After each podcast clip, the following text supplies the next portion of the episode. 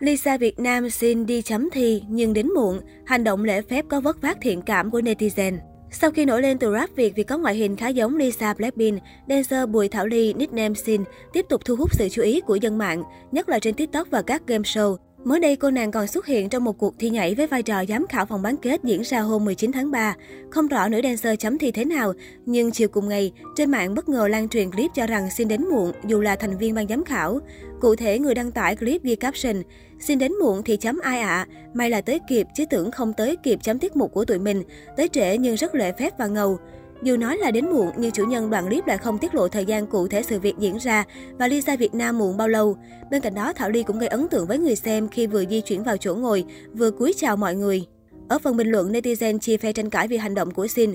Một nữ cho rằng, việc đến muộn của nữ dancer thể hiện sự không tôn trọng với những người còn lại trong ban giám khảo lẫn các thí sinh. Đến trễ là thiếu chuyên nghiệp rồi. Đã tới trễ tại một sự kiện là thiếu chuyên nghiệp rồi. Mấy cái lý do như kẹt xe hay gì thì phải tính trước chứ.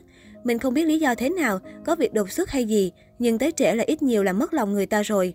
Không tôn trọng ban giám khảo và thí sinh còn tham gia làm chi. Tuy nhiên cũng có không ít người cho rằng có thể cô nàng có lý do bất khả kháng nên mới đến muộn như vậy. Mọi người bất đăng mấy clip dìm hàng này lại có được không? Và có lý do người ta mới đến muộn chứ? Người ta cũng lắm lịch trình với đường tắt thì sao? Chưa kể đến nơi còn đi cúi đầu các thứ. Ủa, dancer đi chấm thi nhảy được mà mọi người, rồi thêm lỡ chỗ xa kẹt xe các kiểu, make up và ekip trẻ thì người ta cũng bị delay đôi chứ. Sao mọi người nói khó nghe vậy? Xin Bùi Thảo Ly là một trong những social star được giới trẻ yêu thích. Cô sở hữu kênh social với hơn 5 triệu người theo dõi. Nhờ những clip biên đạo hay bắt trend đỉnh, nữ dancer thu hút lượng người hâm mộ đông đảo. Tuy nhiên vừa qua xin xuất hiện trong một game show và gây tranh cãi về nhan sắc. Cụ thể cô nàng trang điểm nhẹ nhàng, diện trang phục năng động, nhưng nhiều khán giả nhận xét nhan sắc cô nhạt nhòa, đưa và khác xa hình ảnh đăng tải lên mạng xã hội. Một bộ phận netizen cũng bên vực, bảo do góc quay không tốt, make up hơi lỗi nên trông cô hơi khác so với ảnh clip tự đăng. Chia sẻ về vấn đề này, nữ tiktoker cho biết bản thân có theo dõi việc mọi người chê nhan sắc mình khi xuất hiện trên sóng truyền hình. Các bình luận của netizen xin đều đọc hết. Mình có đọc dù là chê bai hay bên xin thì xin cũng đều ghi nhận và cố gắng khắc phục. Lẽ dĩ nhiên không ai muốn phải nhận những lời chê trách.